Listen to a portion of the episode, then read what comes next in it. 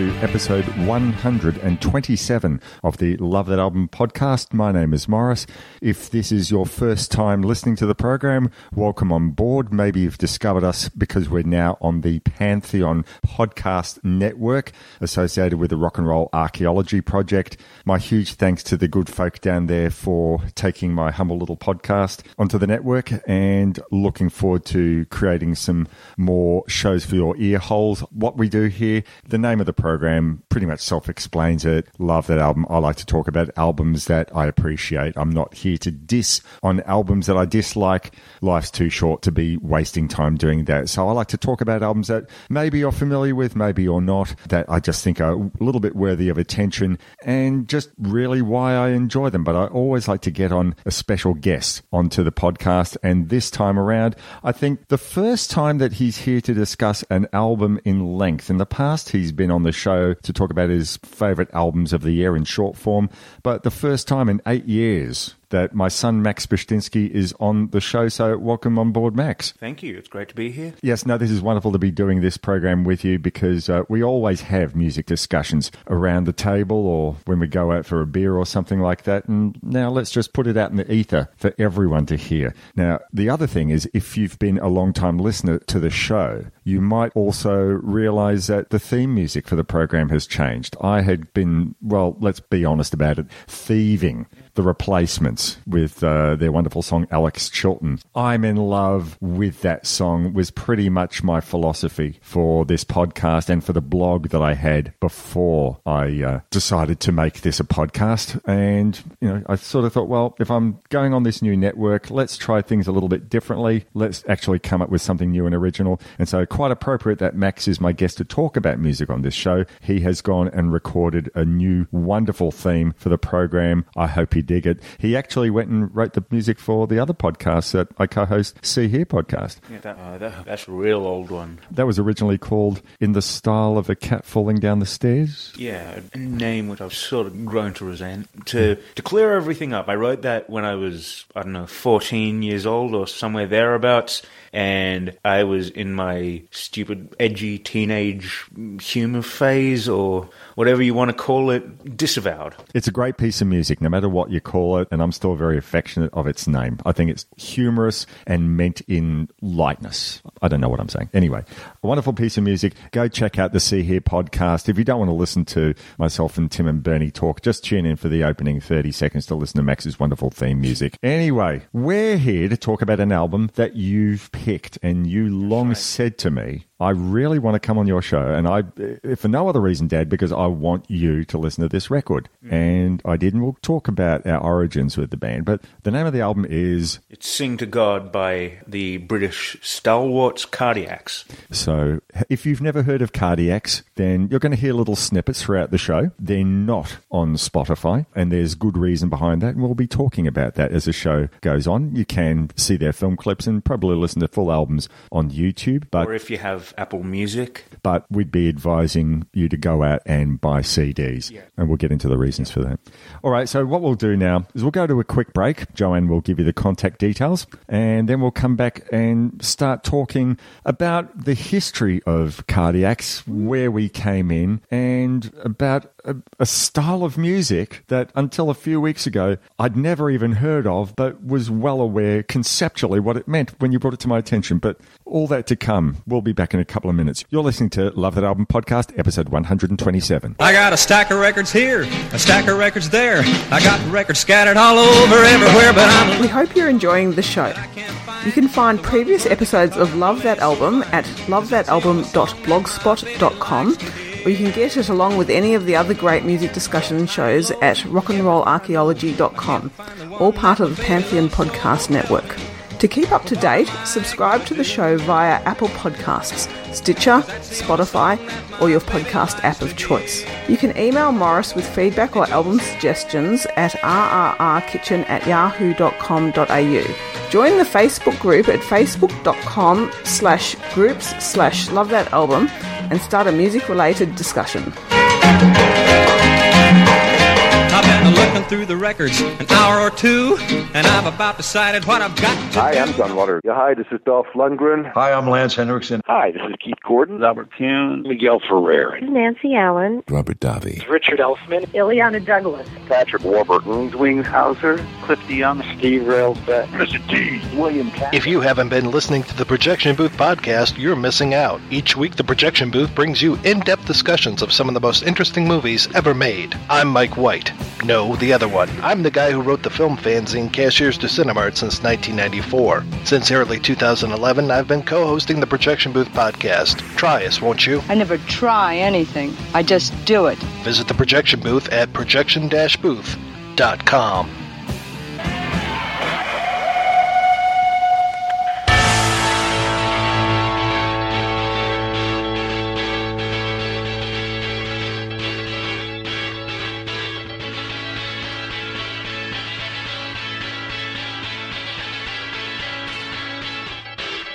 And we're back from break. Morris over here, Max over there. Hmm. You're listening to episode 127 of Love That Album podcast.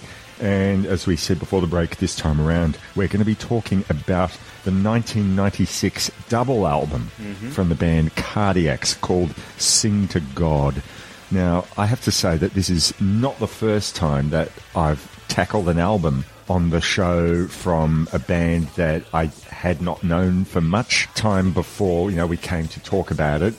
Now, I'll talk in a couple of moments about how you came to introduce their music to me and what you recommended, but I really want to know what was it that brought your attention to Cardiacs. They've been around a hell of a long time, but mm. they're not exactly a household name. So, where was it that you first read about them and then listened to them, and how did you go through their back catalogue? It's not a particularly interesting story, but when I was 14 or 15, I was first introduced to the cult classic band Mr. Bungle, which sort of whet my appetite for music that was maybe weird, left of center, jumped around, almost, for lack of a better term, attention deficit in its approach. And for, for the next few years, I'd you know, just here and there I'd pick up, yeah, what's another band that does this sort of thing? So I picked up on The Residents, I picked up on Idiot Flesh and Darth Vegas and other bands of that ilk. I just went looking for that kind of stuff. So, you know, I think when I was in year 11, I came across some list of the top 10 weird bands of all time and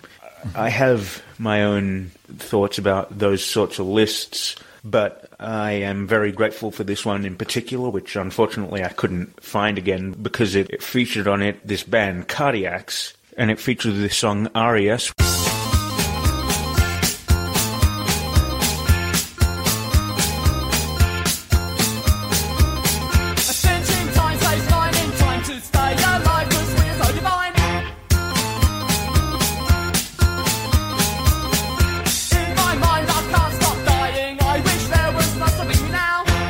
I listened to it and it was this weird sort of combination of off kilter rhythms and almost pompous, but not not exactly pompous, but somewhat grand and light-hearted and jolly music that was still very weird and Dadaist in its approach. It had this phenomenal instrumental part towards the end, which, you know, it really blew me away. And then I looked them up on YouTube and I found the even more impressive Tarred and Feathered.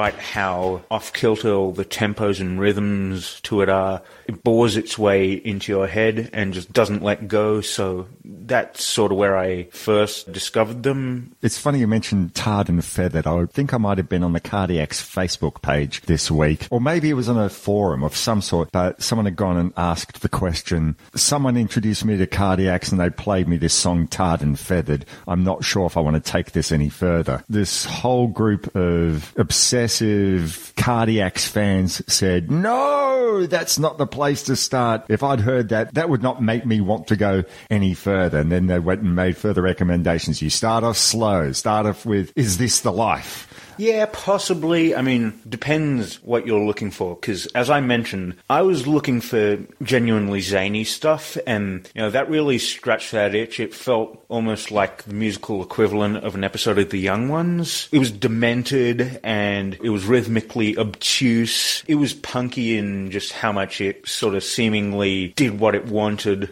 Neil! What are you doing, Neil? To make a meal, Neil. Surreal. From totalitarian vegetables. When you think about the closing theme of the Young Ones, that almost sounds like the sort of tune that Cardiacs would have had a field day with doing as a cover version.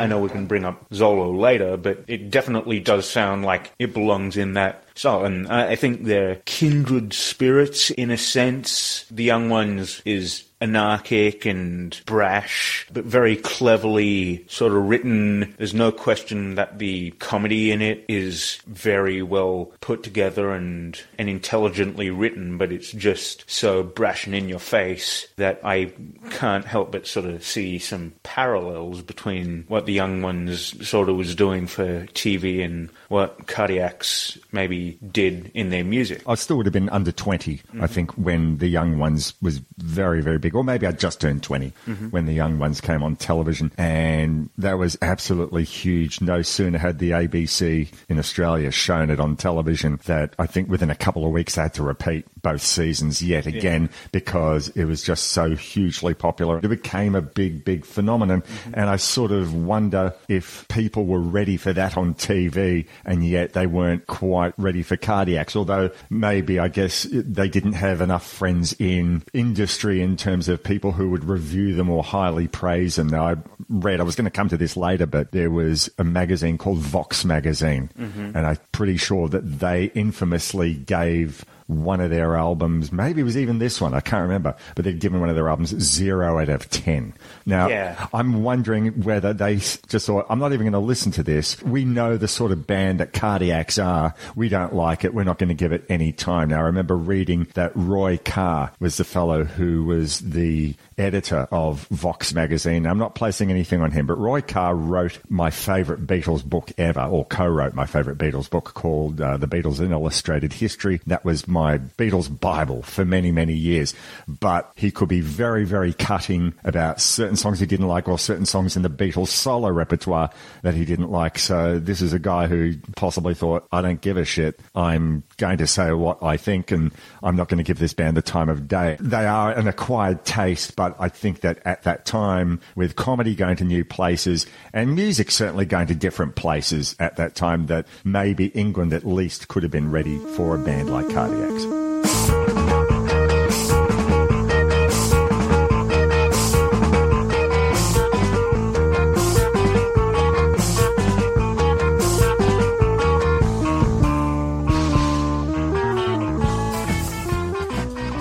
Cardiacs are actually one of those groups where they're sort of victims of maybe poor marketing. I mean, that's not to say that, you know, there weren't people out there who genuinely just thought, oh, this is awful noise. I hate it because there definitely were. And as I'll come to later, there's a notorious story where they went on tour with Marillion and the audience was just absolutely pelting them with any makeshift projectiles they could find.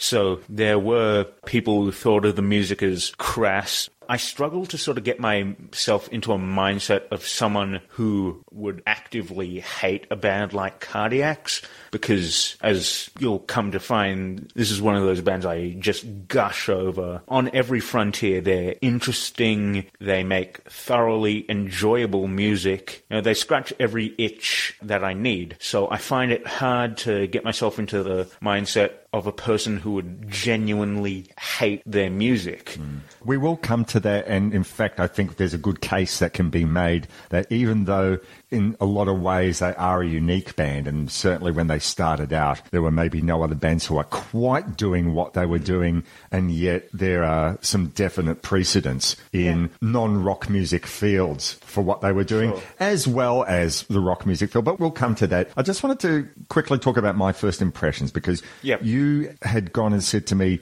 listen to this album called Songs for Ships and Irons. Yep. And then you showed me the film clip of Tarred and Feathered. Yep. I do That- think the clip you're referring to was originally filmed on live on set for the BBC. So I remember watching that and thinking things about them from both a visual perspective as well as a musical perspective. Mm-hmm. There was a lot of crossover. So my initial thought was, hey, these guys are like early Split Enz on uppers.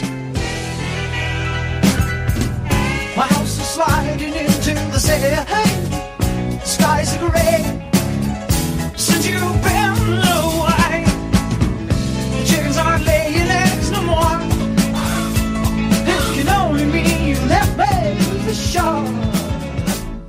And in particularly Tim Smith's voice reminded me a lot of Phil Judd and early Tim Finn in his approach. And their melodic approach was similar, but once again, in a lot more of a hyper sort of way. Visually, they were certainly a lot like what I remembered from the early Split Enz songs like Late Last Night. I should say the film clips, Late Last Night or I See Red. And there's a lot of the jerky movements that they would do on set Yeah. and the face paint.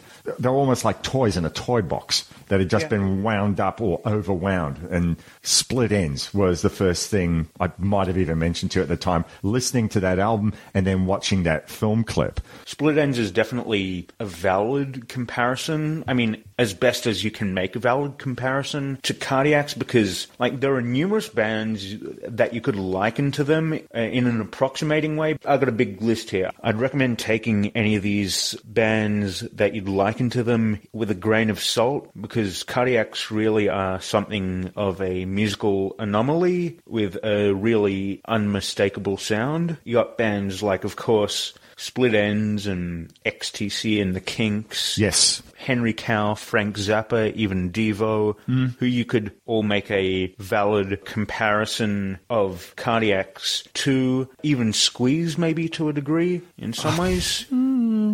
Squeeze and their bouncy are sort of cool for cats. You know, I, I again, as I say, take any of these with a grain of salt because I think any of these bands, rather than sharing a definite musical similarity in terms of their songs sound like they could be written by the same people. It's more of a attitude similarity. Like early Devo don't really sound like Cardiacs, but when I say Devo, I mean more like they're manic and experimental and, and weird and performative and, and all that. I'm not even necessarily saying that one band will sound like Cardiacs does, or Cardiacs all sound like a precedent band to them, but certainly it, the word you've already used is anarchic, and there's something about them that sounds like they belong in a sideshow tent at a carnival. And I think you could make a case for some of these other bands having that sort of spirit. So the first couple of XTC albums where they had a keyboard player, Barry Andrews, and that music is very angular,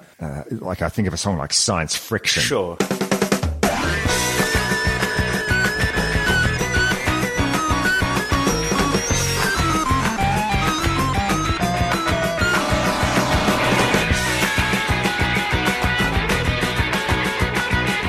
Has the spirit of what Cardiacs are trying to do. Yeah, and speaking of spirit, there were a couple of bands here who came after Cardiacs who, you know, I can't say for 100% sure if they were directly influenced by them, but they feel like they're sort of cut from the same mold. I think.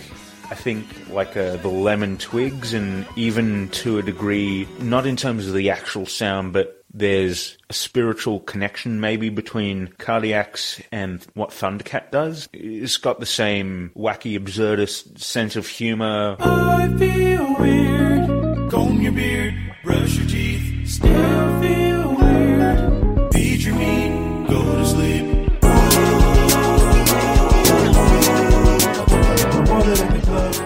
very tight playing, but also very unexpected melodies, and and I think there's case to be made that there's sort of a bit of a through line, at least between them.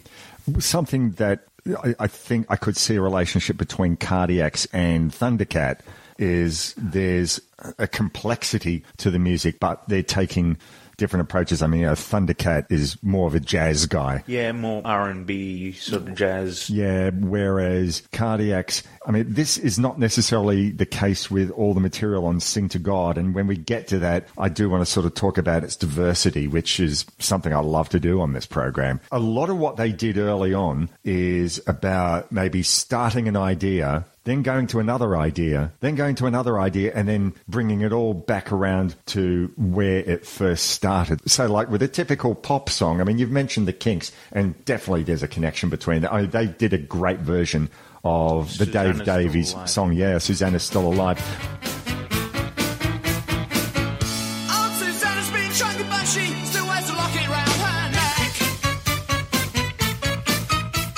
With it, bum bum bum bum bum bum bum bum, which is very carnival and very cardiacs. It's a mm. perfect song for them to cover. You mentioned before that there's a British quality to their music. I very much agree. There's an like an essentially very British quality to their entire discography because like amongst all the shifting time signatures and weird melodic directions that they take, there's a core that feels sort of akin to traditional English music hall songs. Yeah, well, as we'll get to, my favourite song on Sing to God is very much a British music hall type of song, which is something that they share with a lot of the Kinks music. Yeah, I mean, well. I think this is, you know, it's co- of course it's helped along by the fact that Tim Smith has a very heavy Surrey accent, which he doesn't hide at all. You know, it's ever present, but there is a sing along sort of traditional British approach to a fair bit of their songs.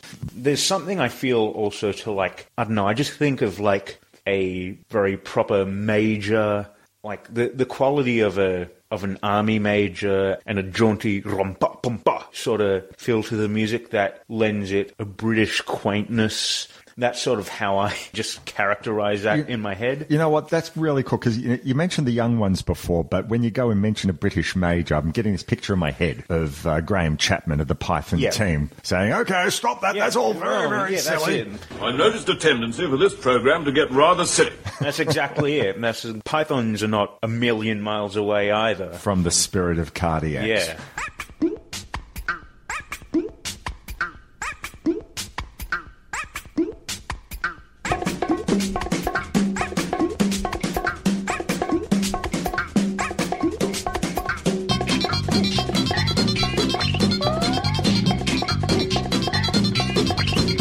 I've already gone and mentioned this by name, as have you. Yep. We want, let's talk Enough ab- pussyfooting about. Let's talk about Zolo music. Now, until you mentioned the word Zolo to me maybe about a month ago, I'd never even heard of this expression. And after doing a little bit of reading up, it's probably for good reason because unlike other forms of music, which when you hear the name, you sort of think, right, well, this is preordained. Or maybe the name got developed shortly after a few songs in Oh, that style. absolutely retroactive. This is this is the first time I've ever heard something that is so retroactive. So there was a, a fellow called Terry Sharkey. Yep, it's uh, it's in reference to his uh, radio show, uh, which ran from a Portland college radio station from 1995. And I think for those of you maybe not familiar with what Zolo is, try to think of it less as a defined genre or a scene, more of a thread of common approaches to musical creation. Well, that's what Terry Sharkey ostensibly was hmm. trying to do. And I found he'd written like a lengthy paper. I, I don't know whether he submitted it as an academic paper of, or some sort, but it was quite a lengthy 20, 30 page doctrine, if you will, where he was talking about Zolo music and how there was this thread that ran between all sorts of bands from the 60s through to whenever it was that he wrote the paper that said these bands I'm dubbing Zolo, and they all have a similar approach. And yeah, he mentioned some of the bands that we already spoke about, like Split Enz and XTC, but he took it back And back. Godley and Creme. and Godley and Creme, but he took it back further to the Bonzo Dog Doo-Dah band, Yeah, and- which makes 100% sense.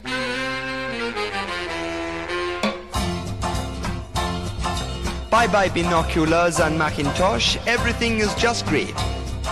I take elocution, learn to speak posh, but still I can't find a mate. Be popular, learn to play the guitar. In seven days you could be strumming. Be sociable, learn kissing technique. Look out, there's a monster coming. And another one, an artist who I'll just take the opportunity to shout out because I think he doesn't get enough accolades for what he did. Jean-Jacques Perrey, a uh, French synth pioneer who was known for doing, at the time it was considered children's music, but it's, you know, these very plonky, bouncy synth tunes. It's unbearably catchy in a lot of ways and again, very bleepy bloopy. I'm sure it sounded high tech for the time. It's kind of quaint, but it's also very fun. Well, I think it's part of a conversation that you and I were having a few weeks ago. I don't remember if it was you or me that brought this up, but what you're saying now about this sort of music being just a lot of fun with a a great precedent for Zolo music would have been the music for the Warner Brothers cartoons in the 1940s and, and Absolutely. the 1950s. You watch those Bugs Bunny cartoons and you got this music that's complex. If you sit down and listen to it and you don't watch the cartoon, you just Yeah. listen to the music in itself, it still sounds bouncy and fun, and yet it, it's extremely complex. It would have taken a brilliant composer and the most highly trained musicians to put together.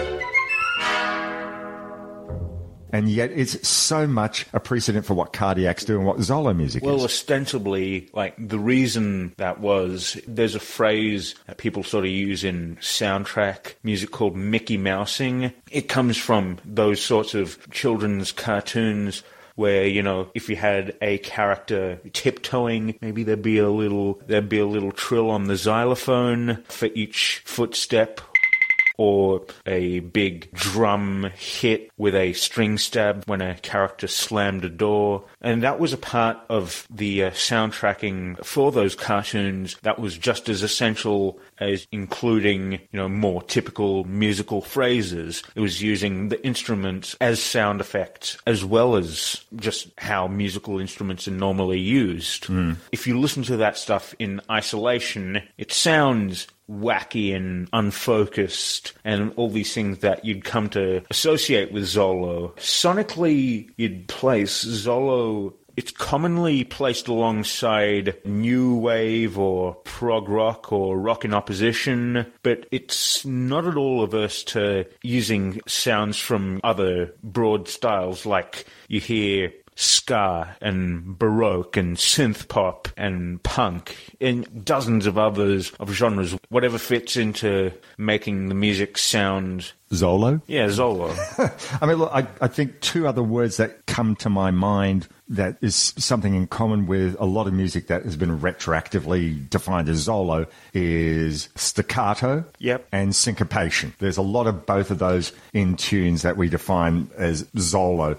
Now, your favorite music website is Rate Your Music, and they went and described Zolo as hyper jerky rhythms, synthesized bleeps, polka dot, not sure what that means, polka dot percussion, zany imagery, and a Zappa esque sense of humor. yeah that's the thing rate your music is where i first heard about uh, zolo as a style even on rate your music you can see that which i guess is just a microcosm of the broader fact that zolo even amongst the relatively few genre nerds who know about it is it's pretty contested as to what it can refer to or if it even exists. Some bands like most commonly associated with stuff like pure pop like todd rundgren or as previously mentioned xtc have been rustled in with the term zolo as of bands more commonly characterized as prog, like Gong and Gentle Giant, and even some of the weirder new wave bands, like we mentioned Devo, Godley and Creme, and Barnes and Barnes. Hmm. All of them have been characterized as Zolo bands, and there's a similar essence at the core of each of them, but they all tend to execute the sound in very different ways, which is why I say don't think of it so much as a genre, more as an approach to music. Hmm. There are bands who are, who I'd say, are sort of maybe on the edge of Zolo, like The Residents and maybe the pop group. Ultimately, I think they're too consistently atonal to be really lumped in with the other ones. There's definitely a sense, I think, of dissonance and discord as well, though. There in, is. in a lot of this sort of music, but we're not talking Philip Glass level No. dissonance. We're still talking about bands which have a sense of fun. It's fun. It, I think you know it's it- it's a combination of somewhere between playful, childlike naivete and punk snottiness. Hmm. It's got a hint of that "fuck you" attitude, but in a way that's more indicative of a belligerent child than a genuinely angry, rebellious teenager. Yep, I definitely can see that. And they, certainly, I think the early cardiac stuff, which we'll talk about in a moment, definitely has a punkier sound hmm. than a lot of what was to come. There's definitely something, you can go back to the beginning of cardiacs and you can go to Sing to God. And you definitely know it's the same band. It's not like listening to Please Please Me and then going to Abbey Road and then working out that that was the Beatles at both ends. But you can definitely sort of say to Cardiacs, yeah, well, their early cassette, uh, Obvious Identity and Sing to God. And I haven't listened to the final album, Guns, but you were saying Mhm. that that's probably as accessible as they got. So I look forward to giving that a bit of a listen. We we talk about the obvious precursors to Zolo, like Zappa and the Mothers of Invention, and maybe Captain Beefheart. Before song before song blues. Rapid bubble.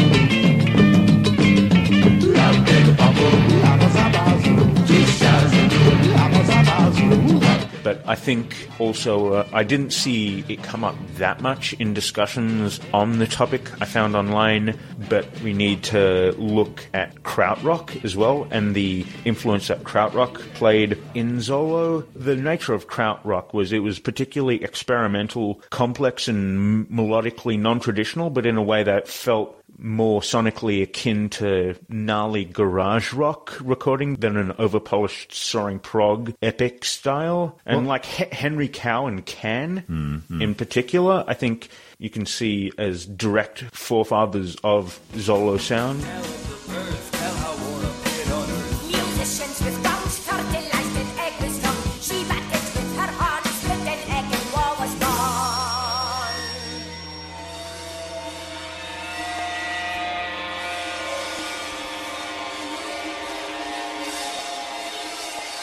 Over the last few years, you reignited a love of prog rock to me. I mean, I'd listened to it when I was in my 20s a fair bit, and it had sort of gone to the wayside. And you went and introduced me to Steven Wilson and Porcupine Tree. You know, we got to see Steven Wilson a Yep. year ago, which was a real treat, and to the band Haken. Yep. And uh, I mean, I guess I'm sort of thinking they're not exactly Zolo, but I just sort of think of that great film clip for uh, Cockroach King. For Cockroach King, yep.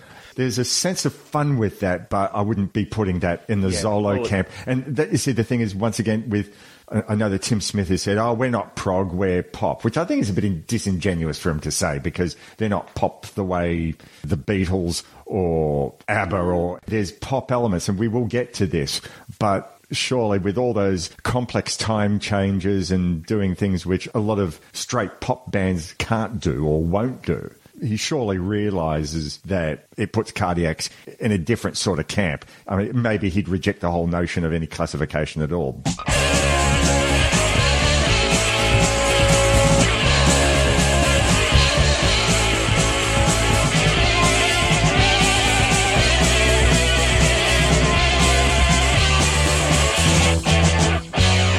Uh-oh, icky qualms. I'm getting sick I think at this stage, let's talk a little bit about the history because I know that uh, the people out there listening thinking, well, tell us what you think of this album, and we will get to that. Yeah. But let's just talk a little bit about the history of Cardiacs because I think that that's really, really important to talk not only how it led to them recording Sing to God in 1996, because they'd been around for about 20 plus years before they recorded that album, but also the state of Tim Smith nowadays and why they haven't recorded in over 20 years. Although, well, technically speaking, they could have recorded up to maybe 2008. They released one single in 2007. We'll come to that in a moment. So let's just talk a little bit about their origin. So, uh, according to what I read, they started out in 77. Well, actually, before that, Okay. because in 1975, while Tim Smith was still in school, he formed a band with his two school friends, Mark Cawthra and David Philpott.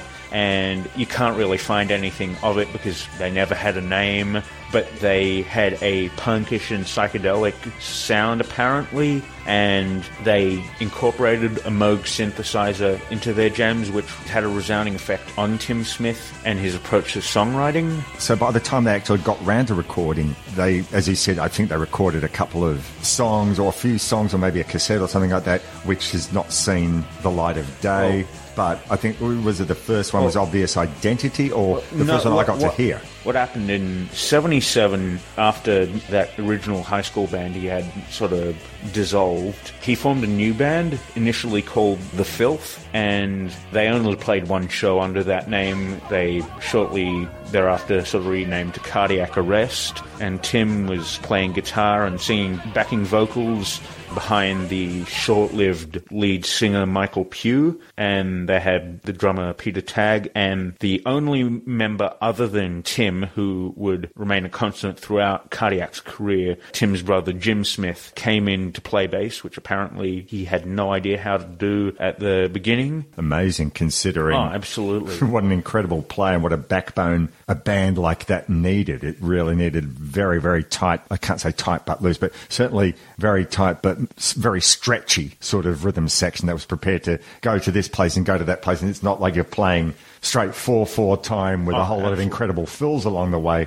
You're going to all sorts of places. I sort of think about it as is structured chaos. These songs, they're, imagine that they're in a cage that's essentially one big rubber band and Mm. they're going to go bounce off this wall and then it's going to throw them against the other wall. Very cartoonish. Yeah, And absolutely. Sounds like what they do. So in 1978, they released a demo, which, to the best of my knowledge, I haven't seen any evidence that anyone has the files anymore. There's nothing listed online for it. But shortly after, they released a 7 inch single called A Bus for a Bus on the Bus. That's 1979. This was almost as impossible to track down, although all three songs from the single, you can hear them played on their live album, The Special Garage Concerts Volume 2. By 1980, they put out their first full length and their last release as Cardiac Arrest, and their first thing without Michael Pugh as their vocalist, uh, which was, as you mentioned, The Obvious Identity.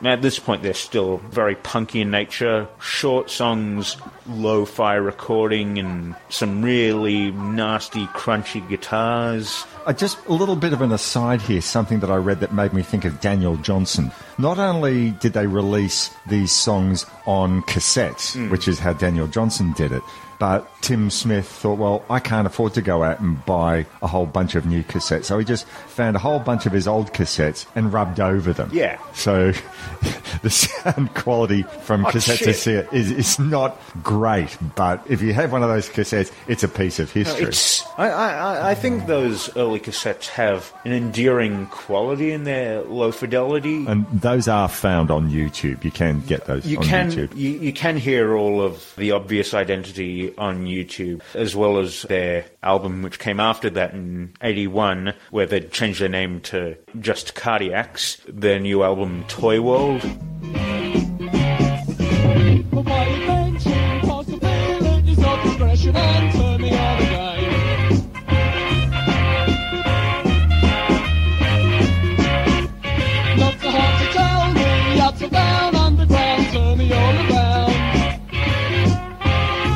Toy World actually had some of the earliest sort of I don't know if we'd call them hits, but like as in more as in hits within their sphere. Yes. Songs which would be, you know, remembered very fondly. It had some of the first of those, including the famous As Cold as Can Be in an English Sea, their first version of Is This the Life?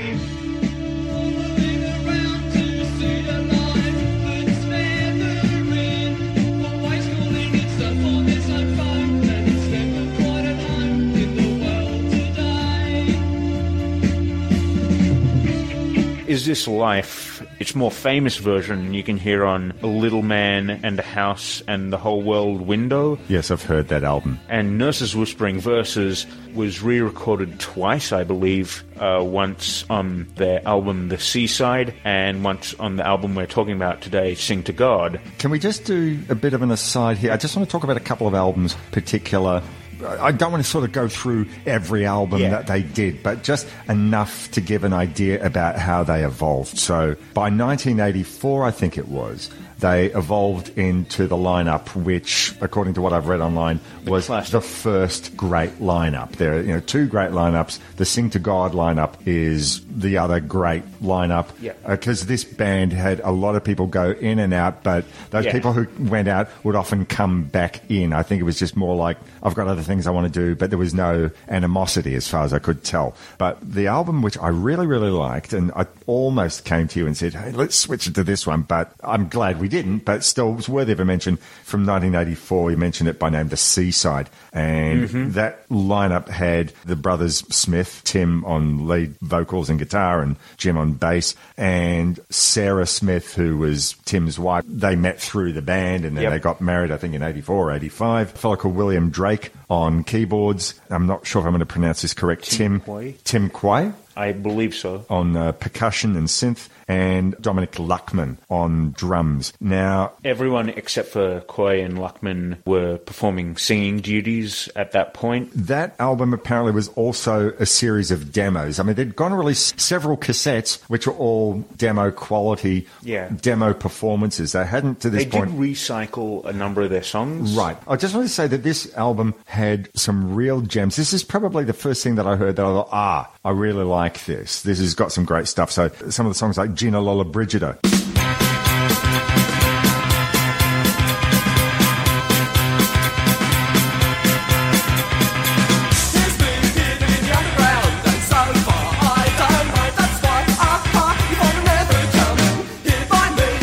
It's a Lovely Day have uh, an interesting focus on keyboards rather than the angular guitar that you might have heard on some of the earlier stuff. It still sounds demented like the earlier stuff. Yeah. And it's still very much cardiacs. I think on a couple of these songs, Tim's voice sounds to me like Robert Smith of The Cure. Yeah, well, exactly. That's what I was. hundred percent. I I had it written here. The the version, especially of Nurse's whispering verses on the seaside, has a definite Curish vibe to it. Right. Smith does Smith. It would appear. Yes, yes. I, I wonder. That's a rare name, though. You- Yeah. would they be related? Hmm. No idea. So, one more sort of album or configuration that I want to talk about before we move way ahead to 2008. We shoot past Sing to God. As I say, I don't want to cover every album, but just enough for the non cardiacs people out there to get a feel for who they were and what they did. Was in 84. Tim and his wife Sarah combined with Cardiac's keyboard player William Drake Yep. to do something more acoustic in nature, a lot more gentle in nature. And they originally called themselves Mr. and Mrs. Smith and Mr. Drake. They changed their name to the Sea Nymphs. I listened to a little bit of that. I didn't give it terribly much time, but I gave a proper listen to Mr. and Mrs. Smith and Mr. Drake, the album from 1984. Mhm. And I really, really loved that. Now, the thing was, it was still very much from the compositional mind of Tim Smith. It- a lot of it was very complex and it was still sounded like bouncing off the walls, but it was acoustic. I don't know. I don't want to say it was more laid back in vibe because it's not, but it certainly didn't have the punky energy. To say Cardiac's unplugged as well would sort of maybe not do it justice, but you listen to this and you could still see it came from the mind of Tim Smith.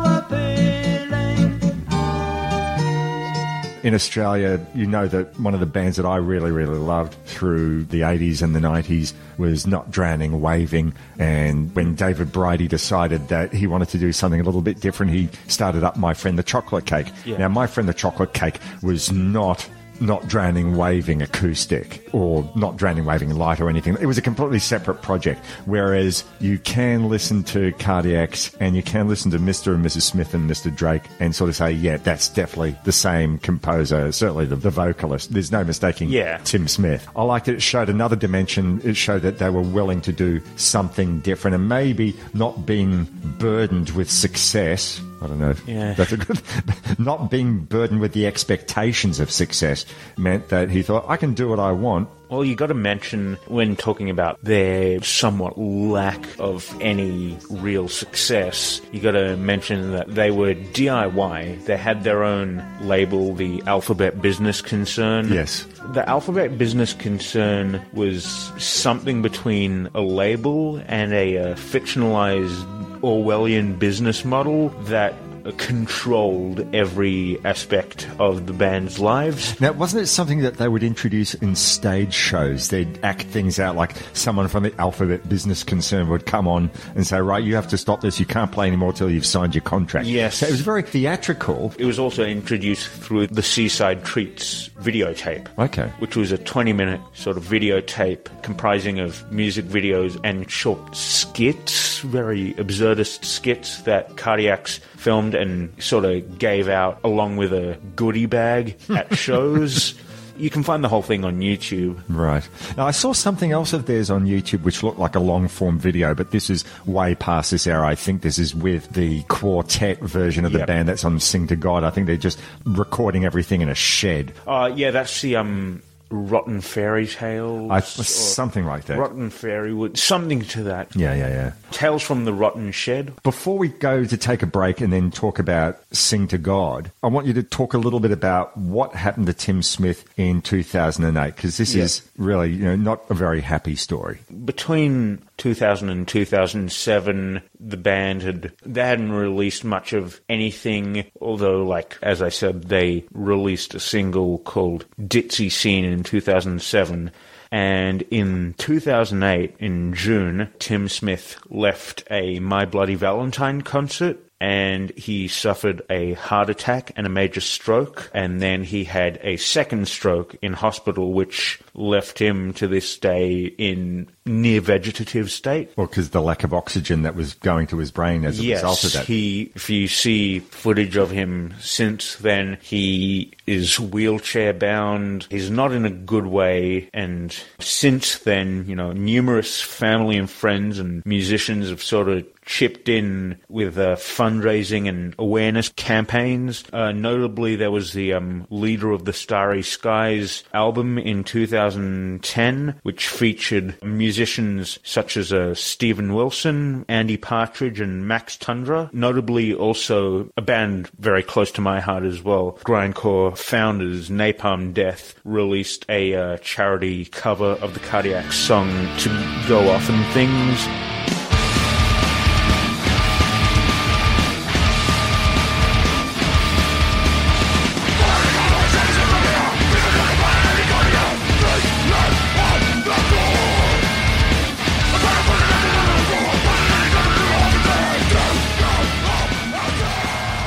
Is a song from The Obvious Identity, in a fundraising effort. For years, we'd sort of heard that the British National Health Scheme was something that was not going to leave people in the lurch, but apparently funds had dried up, or Yeah. and and so Tim was not exactly being looked after very well by the British NHS. So it took fundraisers like this and the respect and love that he'd earned from the musicians in the British industry to go and look after him, and you know, he'd at least earned that much goodwill. So even if they weren't a household name and had sold millions of records, he had the respect of his peers, and as you say, they'd gone and done all these fundraising efforts to look after him, and And also, it, it didn't hurt that in that last year, 2018, the Royal Conservatoire of Scotland rewarded him an honorary doctorate in music and composition, which had a number of well regarded musicians covering his songs and sort of brought attention to his situation.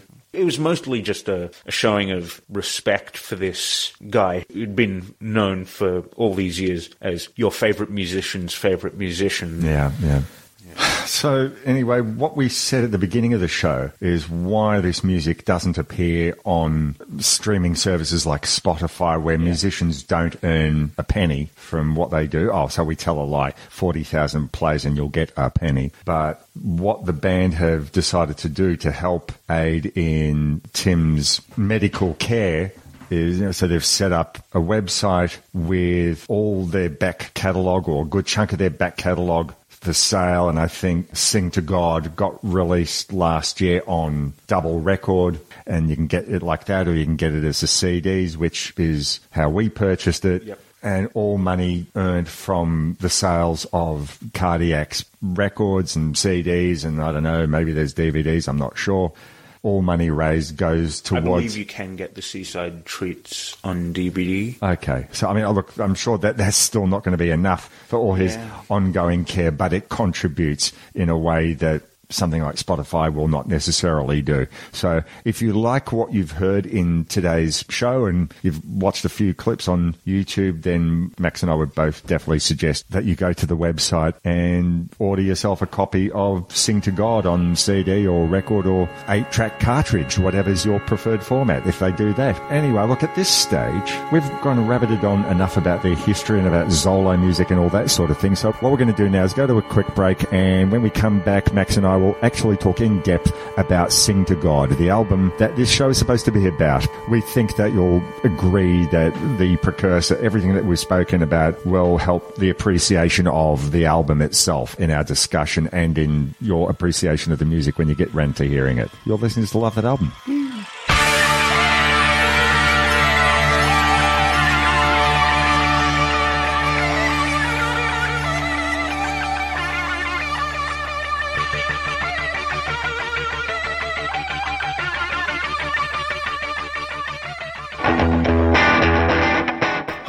David, and I'm the creator of the Sound and the Fury podcast, a series of short programs on the music that has shaped me as I grew up in a rural and cultural backwater in Australia.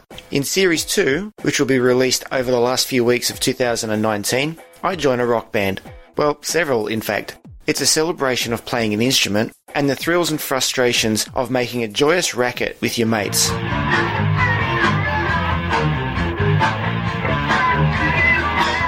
What happens to those dreams of stardom when the real world comes knocking. You can check out the show on Mixcloud at mixcloud.com forward slash the Sound and the Fury podcast. You can follow me on Instagram at the Sound and the Fury podcast and follow me on Twitter at sound underscore fury underscore pod.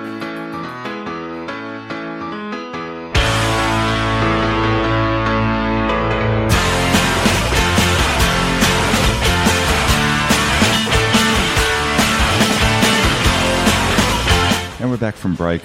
Morris over here, Max over there. Hello. And we're going to go into detail now about our thoughts on the album under question, Cardiac's Sing to God. We spent the first part of the show just talking a little bit about history, what Zolo music was, and how it related to Cardiacs. But now it's time to actually talk about the album under question. Now, I make no secret of the fact that when you proposed that we do this, I found it a really scary proposition because this wasn't just an album that I could listen to and get the gist of quite easily. This was an album I had to play over and over again, and I wasn't mm-hmm. sure that lots of listens were going to make my mind understand it. This is oh, it's yeah. complex stuff. Yeah, I think the great asset of this album is just how well it holds up to re-listens because it's not just a simple collection of good songs. I mean, it is that, absolutely, but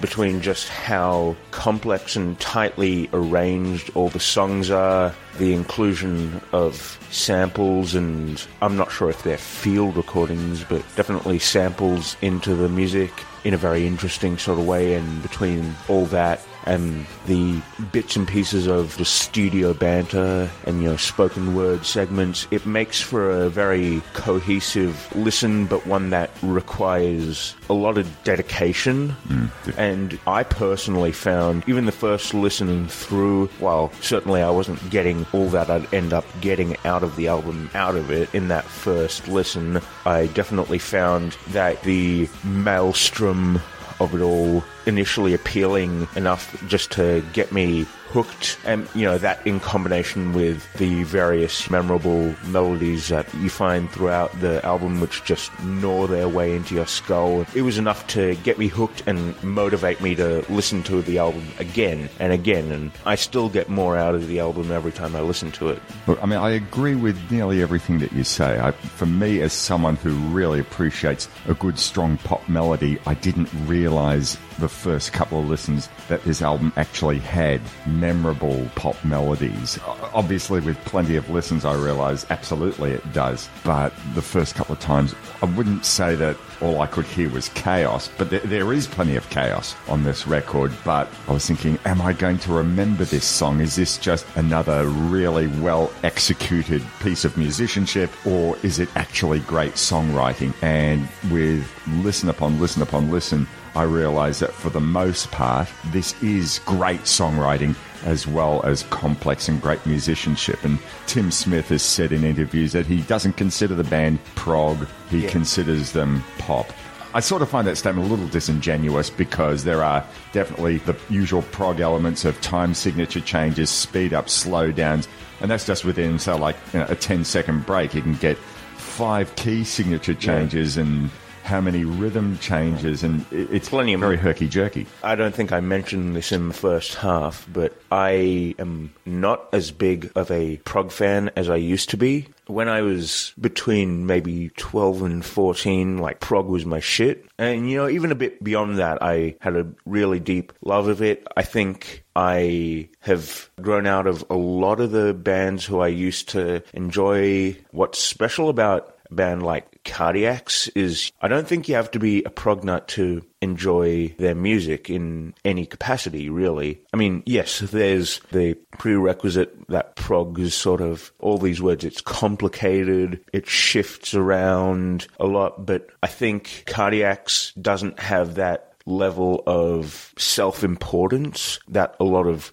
prog tends to do, even by this album where they're not nearly as punky or anarchic as their initial albums. They're still punky and anarchic in a lot of places, in a lot of ways. It's almost noise rock in places. It's fun music, but it's also music to definitely be taken seriously and you don't need to be a prog nut or anything to enjoy that. Holds up for pretty much anyone, I'd imagine. Well, we were speaking a lot in the first half about what Zolo music was and why we think Cardiacs could be chairman of the Zolo board. The thing that I came to appreciate a lot about Sing to God is Zolo, if you want to define it as that, is only a portion of what this album is about, whereas probably it was from my limited number of listenings of the earlier music, it was a good chunk of what came before. This album is hugely diverse, which, if you've been a long time listener to this show, you know that that's something that I really latch onto on a on a record. And the beauty of this album to me is that yes, there's a complexity, but there are also some great pop moments, but it still all hangs together cohesively. And even the poppiest of pop melodies on this album still sounds like, yep, that's a cardiac song.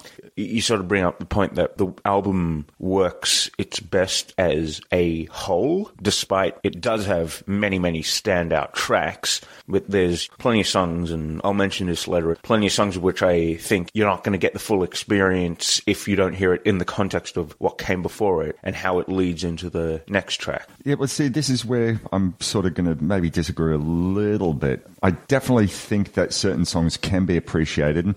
We don't tend to do the song by song breakdown as such on this program. It's, I, I want to take the approach here of talking about some of the themes on the album and sort of give examples of where those themes hold up. Probably one other thing that we should make mention here is the lineup of the album. We spoke in the first half about the first classic lineup, uh, the seven piece lineup. Now, there are a lot of additional musicians who come in to do little bits and pieces, but the basic quartet, which I think gives the band a more ferocious sound in some ways. The lineup is once again Jim and Tim Smith, the core of the band who'd been there from the beginning and through to the end.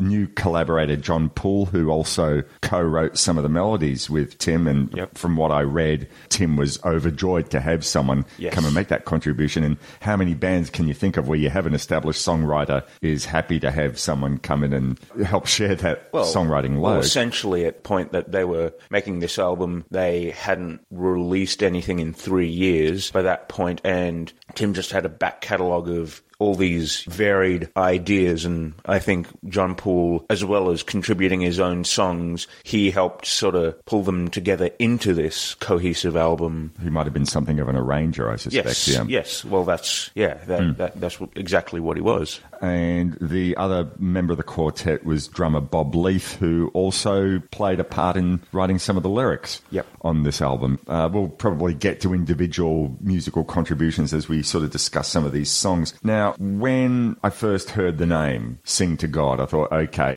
And being a double album, you often sort of think, all right, is this going to be like a double concept album? Is this going to have religious or sacrilegious themes? But eh, yeah. apart from one line in my favorite song on the album, which Yeah. we'll get to later on, there's nothing really overtly religious, I think, about any of the lyrics. Although I also, I got to say right at the outset, I do not pretend that I understand a lot of what the lyrics mean. I wouldn't sort of go comparing cardiacs to Bob Dylan, but certainly there was that period of Dylan's, say, from Highway 61 Revisited through Blonde on Blonde, where people were sort of scouring every line of every lyric. What does he actually mean? And there are academic departments in universities that devote whole courses to trying to decipher what he's meaning. And I think if they wanted to do the same thing with Tim Smith's, and in this case Bob Leith's lyrics, they could easily do so. I don't pretend to understand a lot of what is being sung here. I think there are some moments where I think, all right, I'm getting an overall feel, but I'm just wondering, is he having fun with words or does he know? It's funny. This album in particular, it's not uncommon if you read the lyrics before you listen to piece of music. If you see the lyrics just on a sheet of paper, you just have a reaction of, okay, I have no context for this. It just looks like a jumble of words because you don't know the stanza, you don't know the way it's going to fit in. So, you know, it, it won't hit as hard as it does in the music. And that's definitely the case here, you know, because I didn't really look at the lyrics until I'd listened to the album maybe 10 times. Look, I could see that that's probably a good move because, in a way, with songs like these, maybe as a listener, you don't necessarily need to appreciate all what's being sung. And I consider Tim Smith's voice to be an instrument oh. rather, and just Yeah, the well- words are his way of using that instrument. Well, yeah, that's a good approach. It's like I'm fairly good at separating that thing because if you've heard my previous appearances on the show where I was just talking about my favorite albums, you'd know I'm big into a lot of music where you can't necessarily make out the lyrics. Uh, so the the vocals, I'm talking like a, a lot of metal and, and hardcore and that sort of stuff. And in a lot of those cases, the vocals are less a means of telling a story or anything like that. They're used as a percussive device.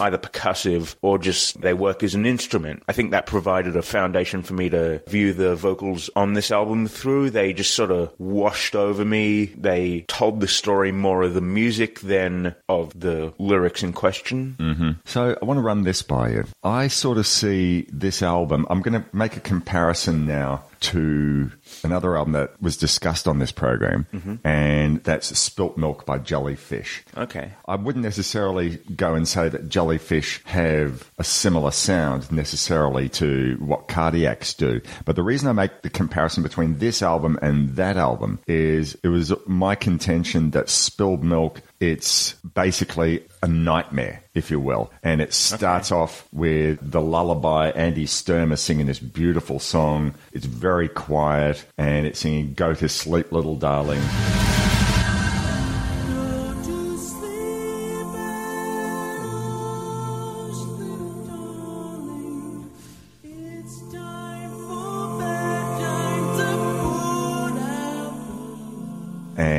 Then the rest of the album is this great big nightmare of suburbia of everyday expectations on one and this album starts off in a similar way. I mean, I, I guess you could also make that link to the Beach Boys' Smile album. That also starts with Our Prayer and then launches. I wouldn't necessarily say that that's an album about a nightmare, but I love that approach of the calm before the storm, to use Yeah. that well worn phrase. And I think that this album, which starts off with a short tune, Eden on the Air, and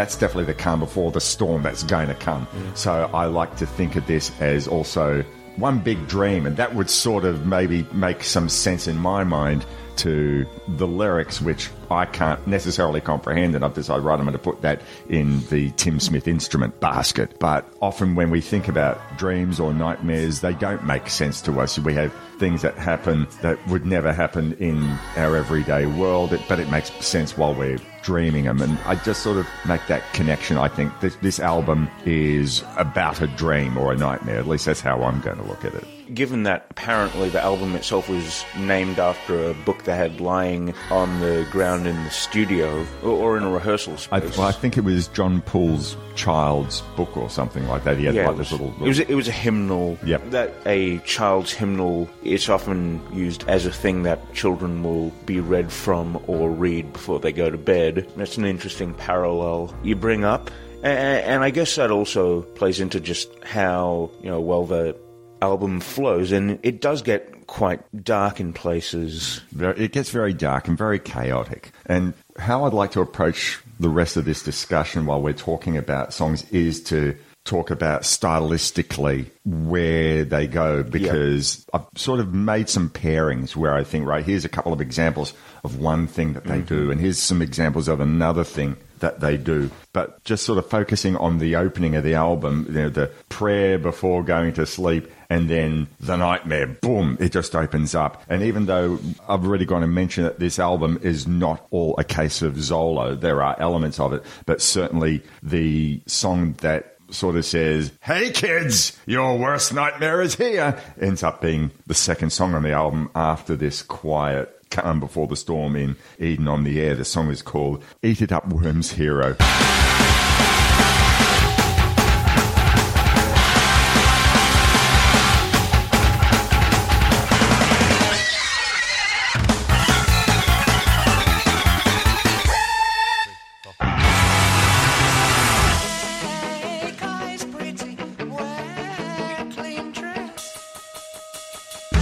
It's interesting how Eden on the Air it does provide a fairy tale like sort of nursery rhyme quality, but it's got this pitch shifted choir in the background. Sounds a bit like Alvin and the Chipmunks. A little, and it's angelic, but it's also typically cheeky in a sort of cardiac's way. It's a nursery rhyme, but not as you know it. Yes. And, and the way it sort of leads into Eat It Up Worms Hero is it's tonal whiplash, uh, which is, you know, a phrase I'll probably be using a fair bit when describing the various tracks, because that's a specialty of theirs. Eat It Up Worms Hero, you know, just starts in with this count in, this fast, you know, drums clicking together, count in, and then just this massive attack of noisy, big guitar, like a wall of sound guitars.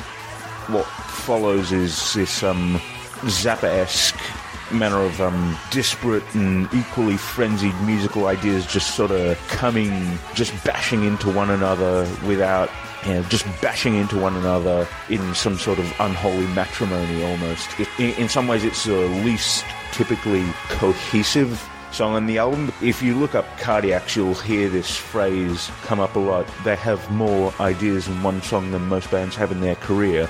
And this song, uh, and while usually they pride themselves on you sliding from one idea to the next in a very cohesive sort of way, this song really revels in just giving you that whiplash that I described before. I remember listening to this umpteen times before trying to work out what is that opening time signature. And it took me before I worked out, oh yeah, that's 10 8. Yep. So you get this opening thing of 10 8 of the guitars and then 10 8 of rhythm. Well, I guess of the strings being muffled. Bum, bum, bum, bum, bum, bum, bum, bum, bum, bum. It's a muted uh, guitar rhythm on what sounds like probably a strat or something with a hot output going through a tube screamer or something to that effect because it's got this just roaring, a very rhythmic, you know, factor to it and it sounds big. If this song were to be a Broadway musical of some sort, then I would classify Eat It Up Worms Hero as being like the overture because an overture, when you think about it, is as Zolo as it gets because it's different bits and pieces.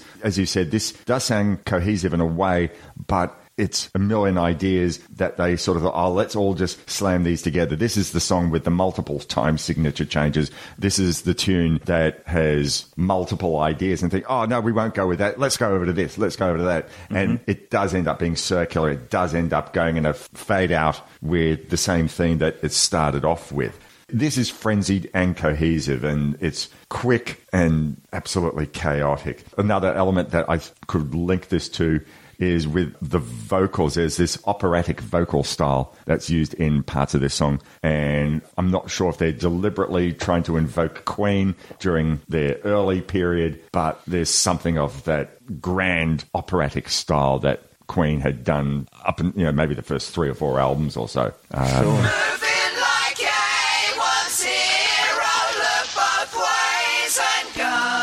Cardiacs were game changers and they influenced a lot, but I also like to think that they took on things that they liked and said, yeah, we can make this our own. Oh, no, no question. Another aspect about that song, as well as being dark and nightmarish, it also invokes the cartoonish nature of a lot of what they did. I think we mentioned in the first half of the show that Mickey Mousing. well, yeah, Mickey Mousing, and in particular, I was referring to Warner Brothers cartoon music, the, the music of Carl Stalling. Yeah, well, you can hear it, and it has this. You know, th- there's just this one part in the song where there's this like small panic sort of sounding xylophone break before it resumes back into Yes. a really atonal and fast-paced phrase.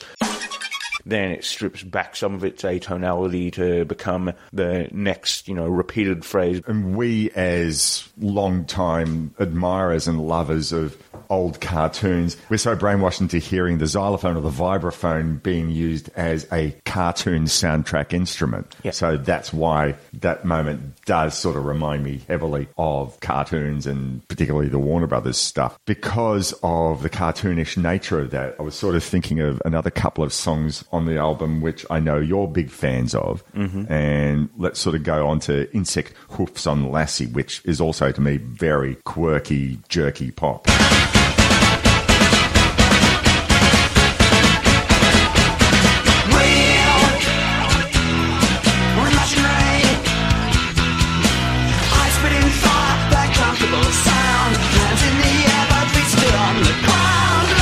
Insect Hoofs on Lassie, it, it's a waltz. It carries a waltz feeling. You know what? It took me a few listens before that actually hit me. A waltz is probably the easiest of all non 4 4 time signatures to be able to identify. And yet, I think the instrumental bits at first are 3 4, and then when he moves into the verses, it goes into 6 8, which still Yeah. has that waltz feel.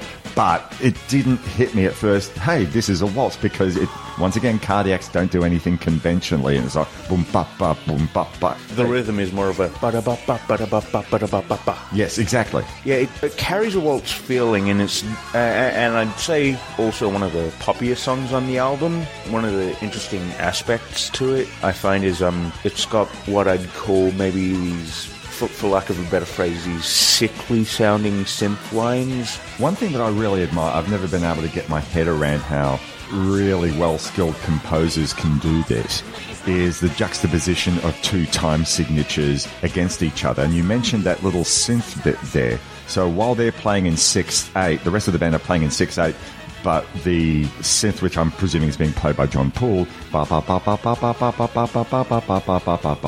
so playing four four against six eight. Well, yeah, yeah, that's a polymeter which they incorporate in a few tunes on on this album. Actually, that was the one that stood out to me because one thing I will say about the production of a lot of this album is it's necessary for what they do, and it sounds like a great production in a lot of respects. But I also admire where I can hear every single thing that's going on and in this album, a lot tends to get muddled in its wake, but that's, I guess, the nature of this being very chaotic music. Yeah. And but this is one case where, to my simple ears, I could pick. All right, there's that polyrhythmic play off against each other, the synthesizer against the rest of the Yeah, band. well, of course, because that synthesizer line that sort of introduced towards the end of the song that, that you were talking about, you know, you got the waltz feel of the rest of the song, but then, you know, as soon as this uh, synthesizer line is introduced shortly thereafter, the rest of the band sort of follows suit and plays that,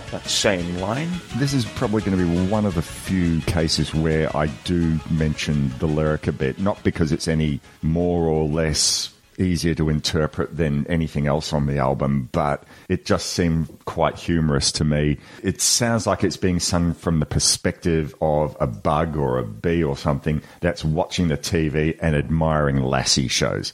We've heard songs where you might have someone who is telling a story, but they obviously have no relationship as the singer to the character that they're singing. So Paul Kelly has often gone and sung songs from the perspective of a woman, Mhm. or you might have someone who sings a song from the perspective of a different nationality. But I don't think I've ever heard a song sung from the perspective of a bee watching a television show about a dog. What about Louis the Fly?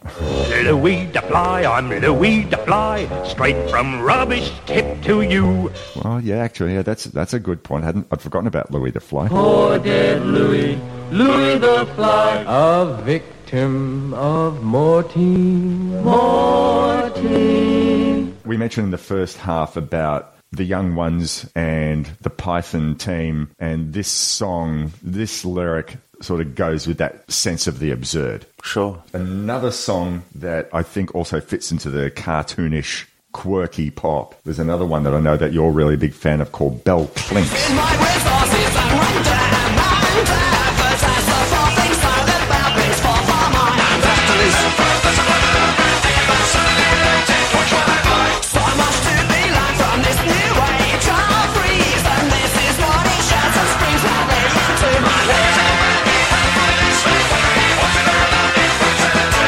Sort of a sibling song. It comes right after another tune called Bell Stinks, and it's one of the punkier entries on the album. You know, if you break it down to its components, it's got a uh, energetic hard rock sort of guitar backing that sort of gives way to their more wonky and uneven time signatures and towards the end it even introduces a more stilted and somewhat atonal guitar riff into the mix. It's, it's a short tune as well. But once again, with a ton of ideas. Oh, absolutely. Listening to this, and you've gone and said that this is ridiculously fast, but I didn't check online to see whether there was any live performance footage of them doing this. This is a sort of song which I imagine they probably played even twice as fast live. A lot of bands, they play songs fast in the studio, but that's only because they want to have some sense of cohesion or whatever, but live, they just really go nuts. So I'd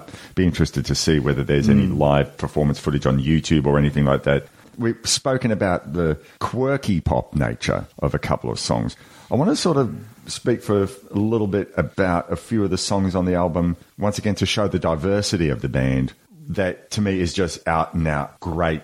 I don't know if you'd call it 60s influence pop or maybe their take on 90s Brit pop. There's a reason that I think it was um, Blur said they were a massive influence on them. You know, I was going to make As did mention. Radiohead. Yeah, well, you see, what came first, the chicken or the egg? Because I hadn't heard a whole heap of cardiac songs prior to this album that I would have thought, oh yeah, that sounds like Blur. So I'm wondering, in a way, like this song Manhoo, which sounds very much like a Blur song.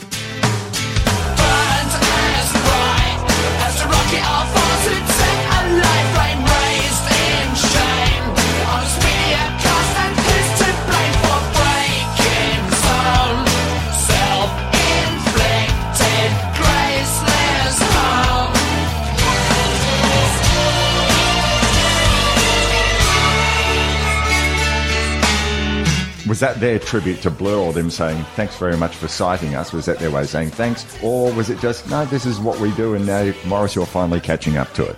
I think Manhoo has a particularly XTC sound to it. I don't know. For me, I think Where Manhoo sounds to me like a Blur song. And I was trying to think, oh, is this just this feeling I get or is there definitely a precedent? And then it hit me. Manhoo has the same sort of walk along the street feel as End of the Century.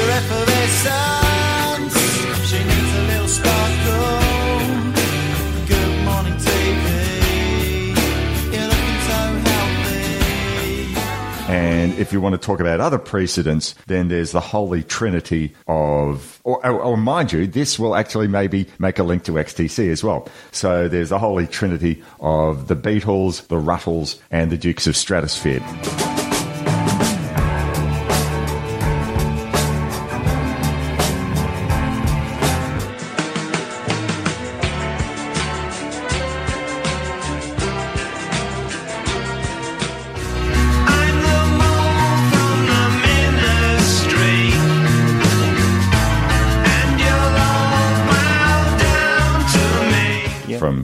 XTC slash Dukes of Stratosphear. And that's something that really, really appealed to me. And that's probably my familiarity with those songs is what made me a huge fan of the feel of Manhoo. I guess with songs like uh, Mole in the Ministry and Pig in the Middle, which are deliberately psychedelic pastiche, and I Am the Walrus is genuine psychedelia. I'm just wondering whether that's Tim Smith's raison d'etre on this song and in, in general. It's psychedelic in nature and it's not supposed to make sense to on a casual listener it's just a fevered dream like those songs are. But i love the shuffle feel of this. It's a great pop melody once again i'm not sure if it's a pop melody via way or 60s pop melody via way of 90s britpop or it's his tribute to the real thing but either way it's a favorite song for me it's interesting when you mention Manhoo. I think you have to also mention its sibling song Odd Even. yes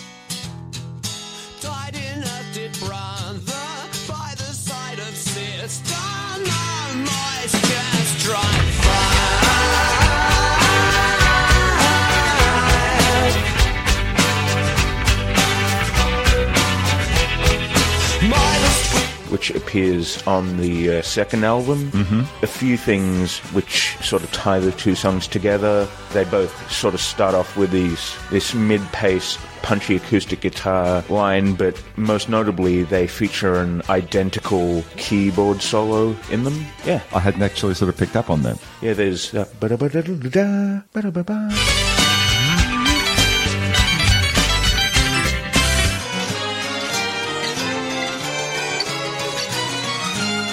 they both have this plonky sort of off-kilter keyboard solo. You know, you listen back to it. I, I didn't notice it the first time, few times I listened to it, but it's the exact same one, and it's a callback. A lot of bands will make an album where they repeat a phrase from an earlier song, or have one callback. I'm forgetting the word, but one particular piece of, like a musical sentence that Why- gets repeated.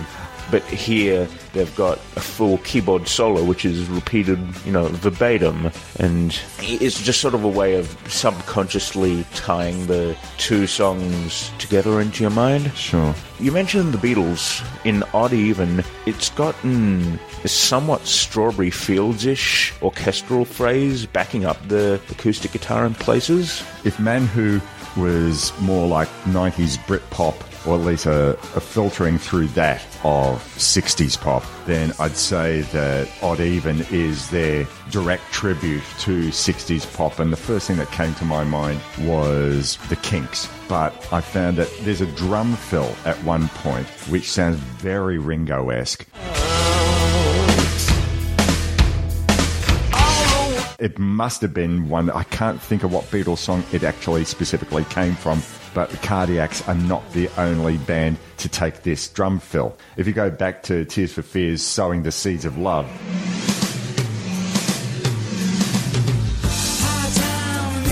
that same drum fill, mm-hmm. exact same drum fill is used. And back then we thought, oh yeah, that's got to be a tribute to the Ringo style. I think even on this song, Tim Smith's vocal sounds like he's taking a Ray Davies approach. I'd Yeah. almost be interested in hearing Ray Al- do it. Although it does, uh, at one point, it devolves into this somewhat like uglier version of itself, where he starts almost grunting, "Truth is a lie, truth is a lie," over and over before entering a sort of more exhausted, sort of sickly sounding section where Tim seems to be barely singing above a whisper, Yep. uh, filtered through like tremolo effect. So, you know, obviously he's using his voice as a very versatile sort of instrument to give the different sections of the song different weight. not just singing the same way the whole way through. One size doesn't fit all. Yeah, e- exactly. Which is very possibly why Mike Patton cites him as an influence because that seems to be his exact thing. That's what he loves to do in his music. He doesn't just want to belt throughout a whole song or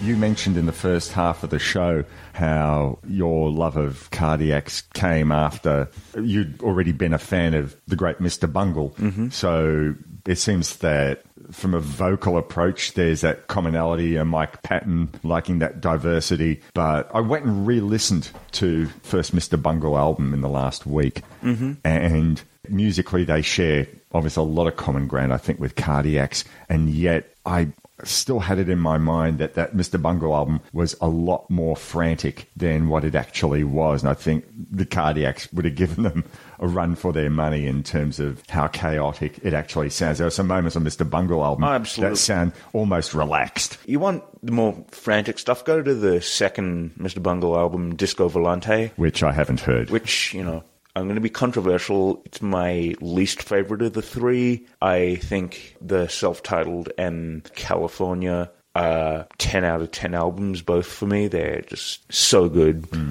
Disco Volante, I definitely like, but it's closer to a seven and a half, maybe. That's still not bad. While we're still talking about Cardiacs as pop band, another song that works really well in that regard is Bellyeye.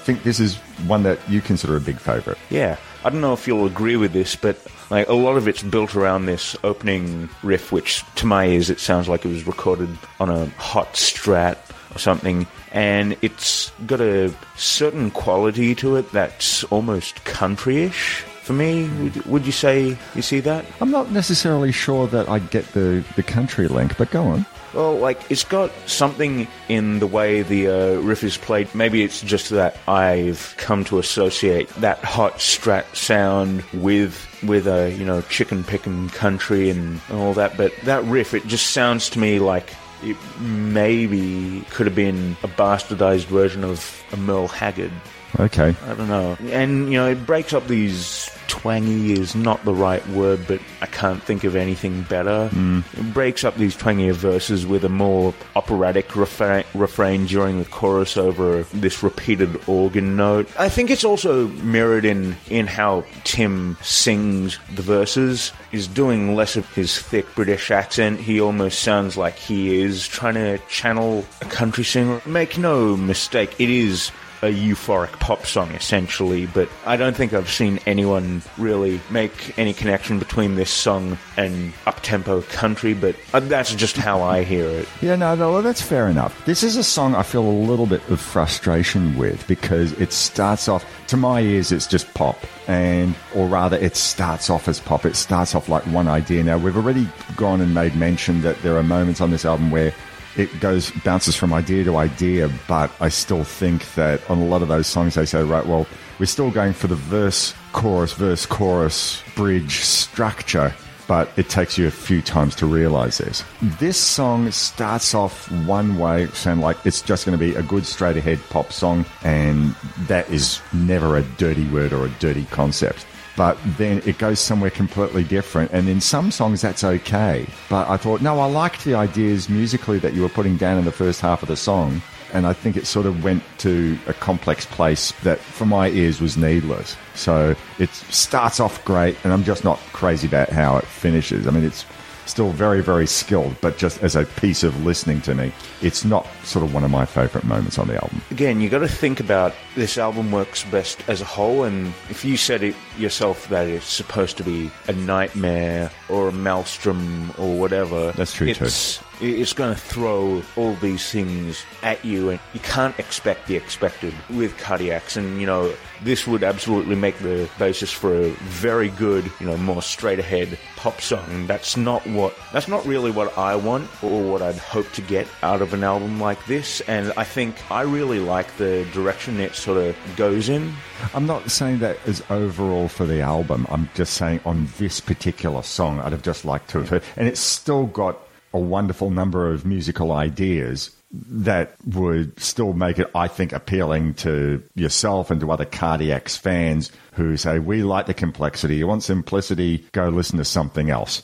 And there are other songs where they have a multiple of ideas. I mean, like we already spoke about Eat It Up Worms Hero, which is nothing but pure chaos mm-hmm. all over the place. And I love that. But it says right from the ground, these are the rules for this song. We're going to start off with this, we're going to end off with this, and we're just going to bounce all over the walls for the rest of the song. And okay, I thought, right, okay, I got it. Even in chaos, we have a rule. And in this song, it sounds like it's going one place. For me, the second half of the song doesn't work, but it's a it's a small quibble on an otherwise you know fantastic album. And, and that first half of the song is so melodically interesting to me, and that's why I wanted it to continue in that vein, or at least work its ideas around that motif that we hear at the beginning of the song. Mhm. Because we've gone and spoken so much about the chaos Mhm. and freneticism that is Cardiacs and it takes place on a lot of this album. Ethereal is not necessarily a word that you would think of when you invoke the name of Cardiacs. And yet, there's a pair of songs that I think it's quite appropriate for. In one case, it's like I think a five and a half minute song, and the next one, it's an eight minute song. Mhm. And you never get tired of either of them. In fact, the first song I want to sort of make some reference to is the last song, sort of, on the first album, and that's a song called Wireless.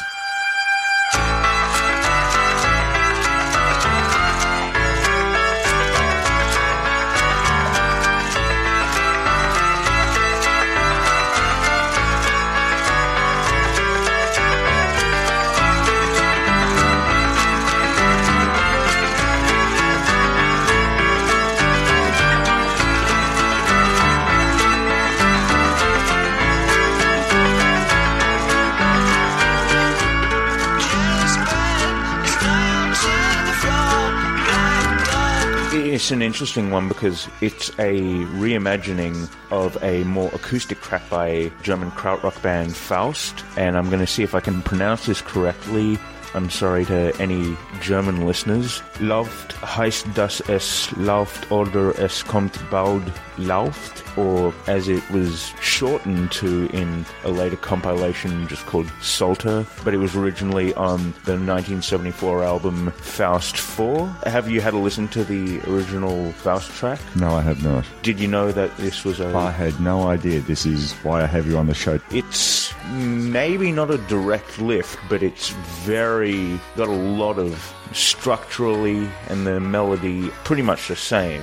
It's more how Cardiacs took it and reworked, you know, not just the lyrics, but the texture of it all. The original one is mostly centered around this acoustic guitar mm-hmm. with a bit of synthesis over it, whereas Wireless is largely electronic.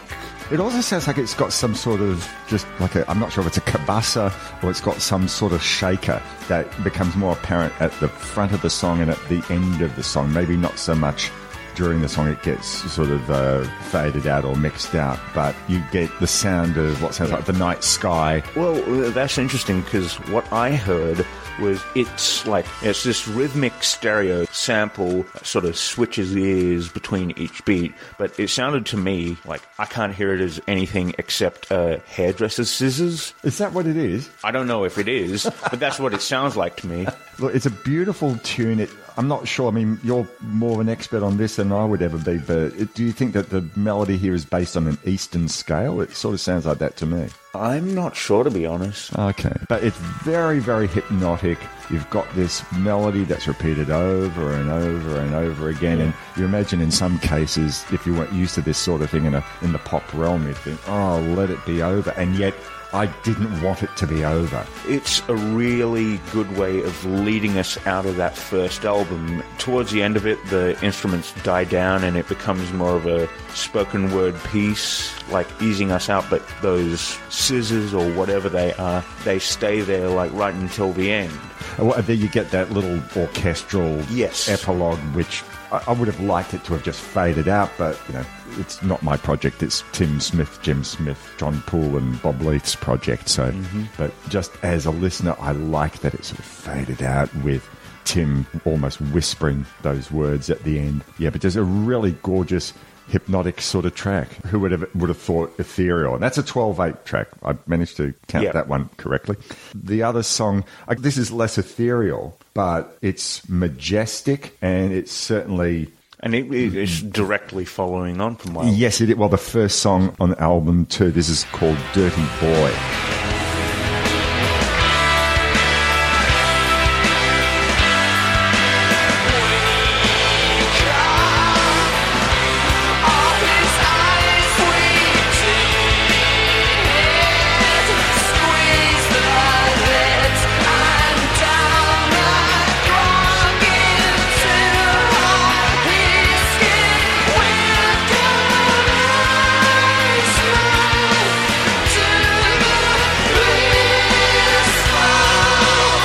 This is the one that people are tuning in. They're probably hoping we have something interesting to say because this is like seen as a golden child or the the poster boy for the not just the entire album, but it's seen as like It's the centerpiece. It's the centerpiece of essentially Cardiac's career, almost.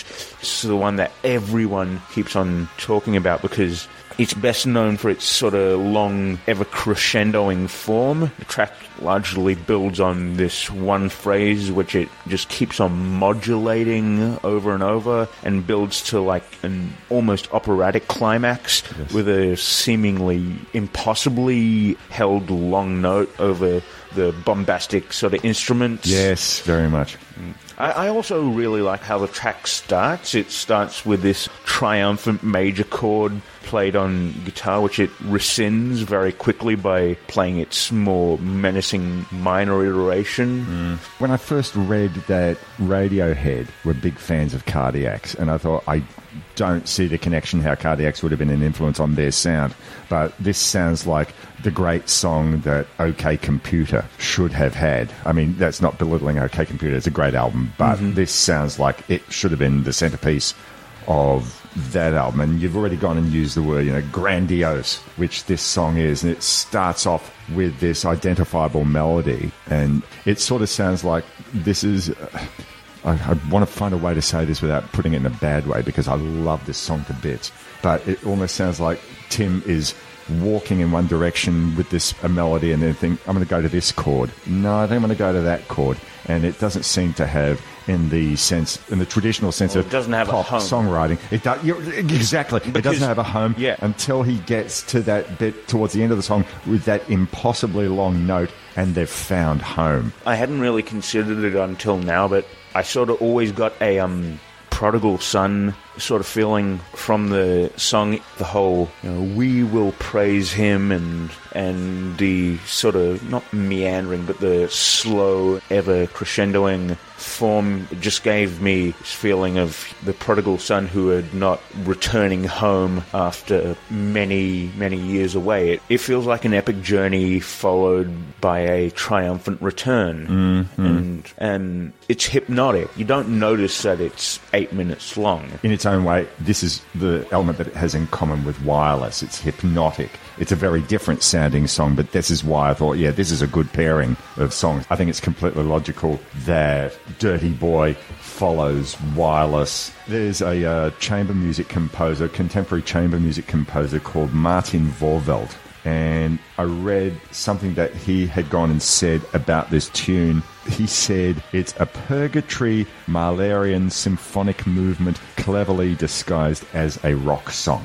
Now, my simple mind, I'm what does he mean by that? But I think you know we all know that you know, Mahler wrote this grandiose mm-hmm. sort of music, and there, this is grand. This is stadium. And in that regard, if that's what it has in common with Gustav Mahler, then fair enough. I've also read this described as a fairground ride exhilaration. And that is something that I thought, okay, I can identify. This is a sort of song, especially by you get the time you get to the end and you're on a ride or something like that, and you just feeling so happy, so exhilarated. You read expressions like that and you think, oh, is it pretentious? But for my money, I think they actually hit the nail on the head. It, that really speaks to me about this song. And I, I could listen to this song over and over and over again. In fact, I have. This is one song that I really will take away the most probably from Mhm. from this album. And you're definitely not alone because this one is a fan favorite. It's the sort of song that if it were maybe uh, simpler and melodic structure, and I'm not saying it should be, but if it had been simpler and melodic structure, it's a sort of song that you might imagine if they were a stadium type of band, if they were playing in front of 10,000 people. That this is a sort of song that everyone would be singing in the audience at the top of their lungs. This is the only one that they can sing at that pace. It's, everything else is way too fast to sing along to, but this is the one song that everyone would sing at the top of their voices. And when they get to that final perfect note, hmm. just while we're talking about this, just it, it makes me think. Now, you're a fellow Who fan. Hmm. Now, you know that Who's Next was basically the aftermath of Townshend's Lifehouse project. The whole idea of in Lifehouse was the character was looking for the perfect note, and they sing about it in one of my favorite Who songs, Pure and Easy, and they're searching for this note. And by the time they get to the end of the Lifehouse story, this ridiculous notion the whole crowd is going to find that note and they're going to sing and then they're going to burst into oblivion. And I almost sort of think that in this song, that final note, which goes on forever, is like they've, you were saying before, it's a song that's searching for a home. They find home. They've found that perfect note. And I imagine that Pete Townshend would listen to this and think something like, bloody hell, I should have included this in Lifehouse. It's not a Who like song, but it exhibits what I think Pete Townshend was going for in writing his Lifehouse story. Sure. I think before we finish off our discussion, we've still got a couple of more songs that we wanted to talk about. And I don't see this as a pairing apart from the fact that these are the two songs that are left. So you first talk about your love of Angleworm Angel.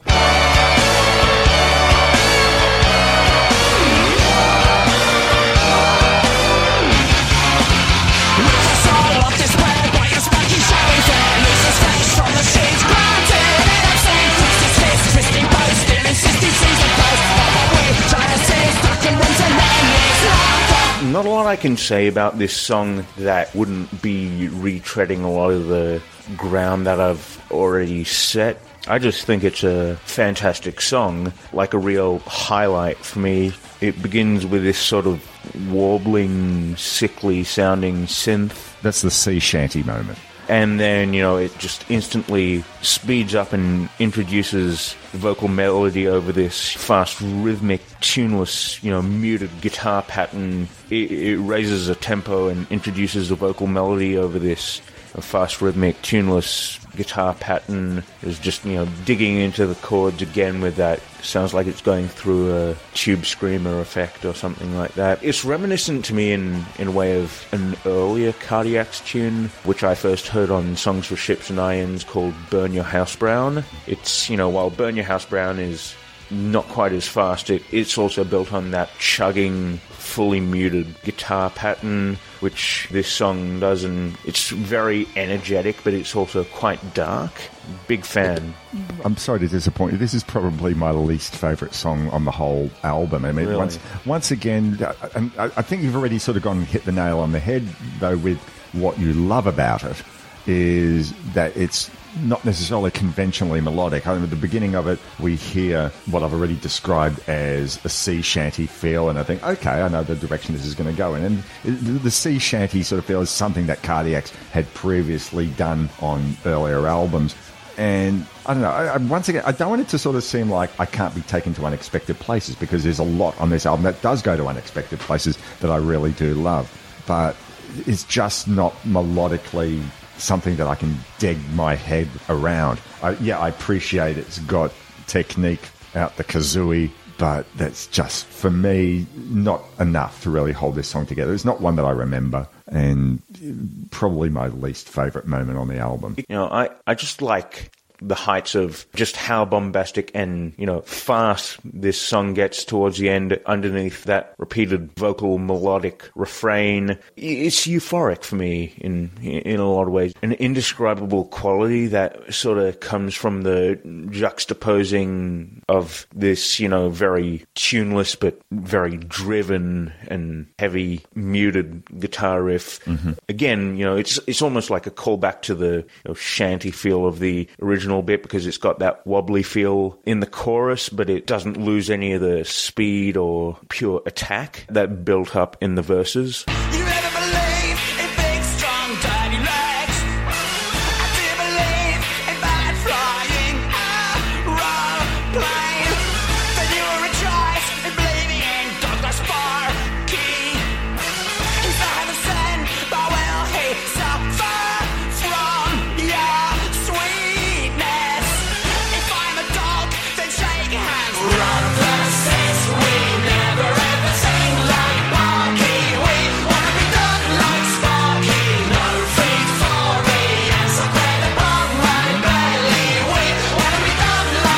I want to move on just to the final song I wanted to discuss, and that's probably going from my least favourite moment on the album to my very favourite moment on the album. And we've sort of gone and mentioned the word playful a Mhm. bit in this, and the song Dog Like Sparky is as playful as this album gets. This to me is a great children's sing along song, apart from what's the line? Put your hand on Put the your hand on the Holy Bible and scream wank. yeah, exactly. I, I don't know that I'd be playing that on Play School or Adventure Island or whatever modern children's TV shows are.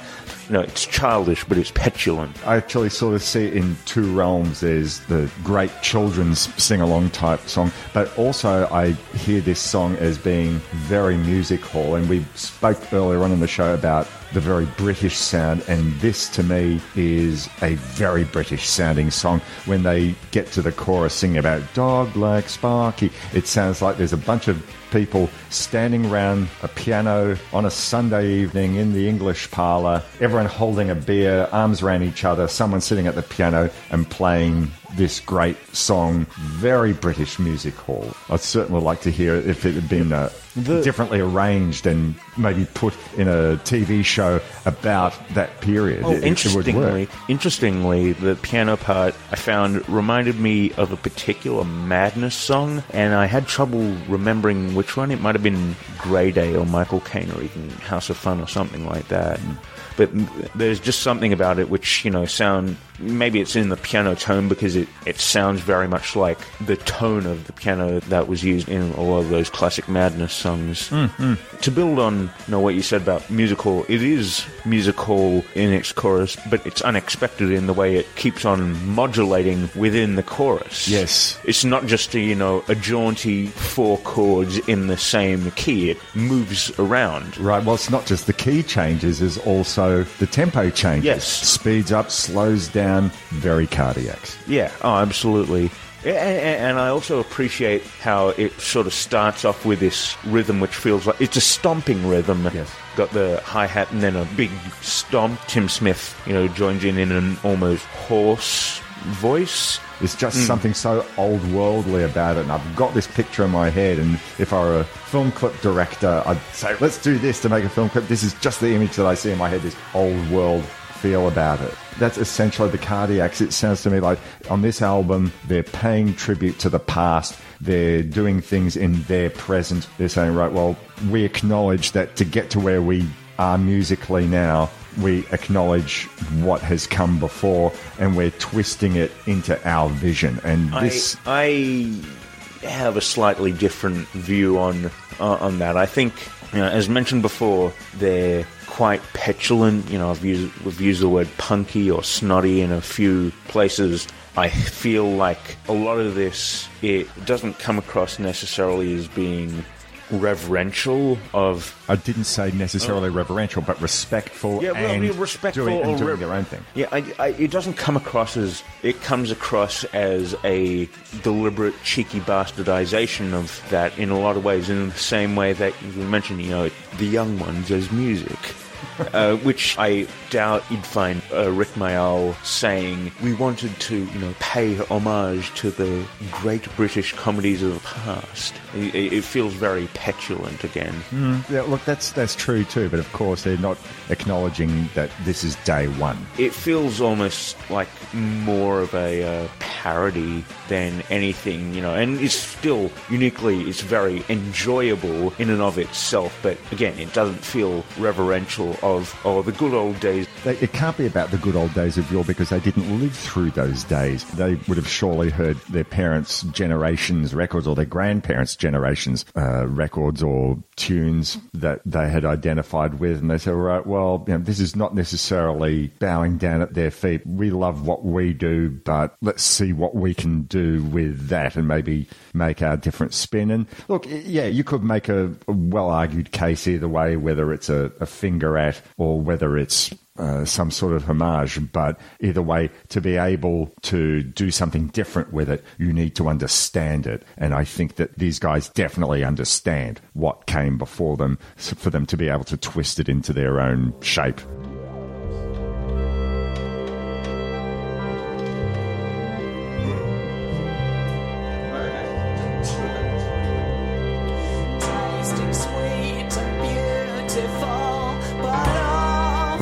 Anyway, I think we've probably gone and twisted out of shape everything that we can out of this album. I mean, look, there's another 10 or 11 songs on this album, but this mm-hmm. is never about being a track by track thing, although maybe we have done a little bit of that. But this is just more to have given you an idea who Cardiacs are or were and why this album, in a way, is maybe their artistic pinnacle. I know that there are a lot of Cardiacs fans who definitely feel that this was everything that they'd done before was great but it led to this. I know that there's a lot of reverence for this album, and even with you know the couple of tracks that don't necessarily appeal to me, I can definitely see why this is a five star album. This is an album which, sure, you might get the most out of it by listening to it from start to finish, but you know, we've also gone and highlighted moments that make it great. But yes, probably this is the sort of thing where you will listen from start to finish and you will need to play it again, or you will walk away with your head in frustration thinking, I don't get it, I don't get it. But it's an album that you can't necessarily dis- dispense with. You have to come back to it. You will want to play it again and say, I know that there's something in there, I want to see what it is. And I, I know that there are a lot of Cardiacs fans out there who this is ingrained into their soul, and I thank you so much for bringing this music into my life. Uh, because, you know, truth be known, I might have been one of those people who would have thought, yeah, this is too difficult, but because you kept saying, listen to it again. I remember you said to me every time we went out in the car, have you listened to the Cardiacs album yet? Oh, have you listened to the Cardiacs album yet? Well, yeah, I've listened to the first album. Yeah, yeah, play the second album, play the second album.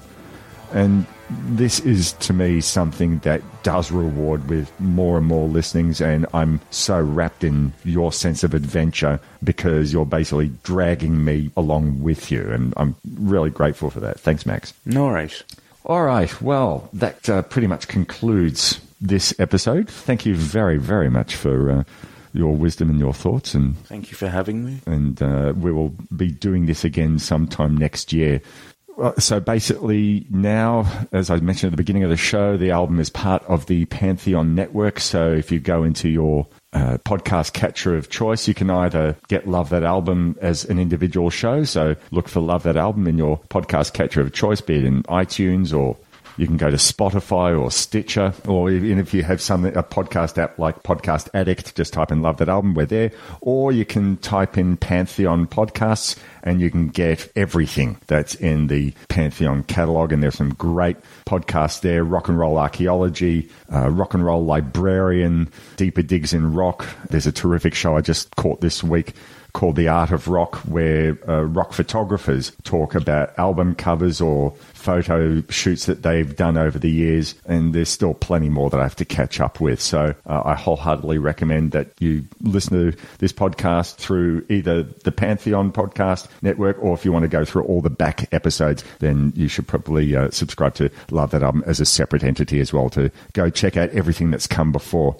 So I should talk briefly about what is happening next month. So that will be November of 2019. I have invited two previous co-presenters on the show. Shane Pacey, guitarist of the Bondi Cigars, will be returning to the program, and Kerry Gately Fristo, who's also done a couple of shows this year with me. They'll both be joining me. We'll be discussing the album by Marianne Faithfull, the one that basically gave her a second career, the great album Broken English. There's a lot to be said about this album. It's a very dark album and a long way away from the Marianne Faithfull that we knew as the sweet chanteuse of the 1960s, but a lot of history happened between when she started and when this album arrived, and she was a real survivor. Uh, a lot of great albums after that, but Broken English is the game changer. So, looking forward immensely to talking about that next month. And I think pretty much that's it. So, uh, thanks very much for downloading. If this is your first time, I hope you've enjoyed it and continue to listen. If in a long time or even a short time listener to the program, thanks for your continued patronage. So, until next month, please listen to some great music. Go out and buy some records or CDs. And particularly, we urge you, as we said earlier on in the show, if you've liked what we've uh, said about cardiacs and you've liked the little musical clips that you've heard about cardiacs through the show, go to the cardiacs website and order a copy of Sing to God. It's going to go and help in Tim Smith's ongoing medical treatment. And it's just great music. So there's a lot of stuff there that you can get if you like Sing to God, what we've spoken about that, or you want to go to any of the earlier stuff. All right, so until next month, be well and all the best. Cheers.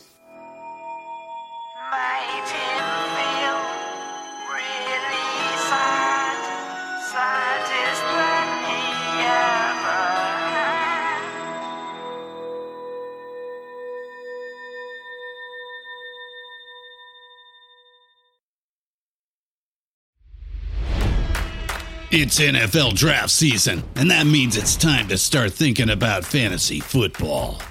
FantasyPoints.com features industry leading experts and prognosticators using proprietary hand charted data to help you score more fantasy points. FantasyPoints.com is the place to go for whatever kind of fantasy football you play. Whether you play fantasy football, daily fantasy sports, or do a little bit of everything, Fantasy Points has the meticulously researched content to guide you to victory.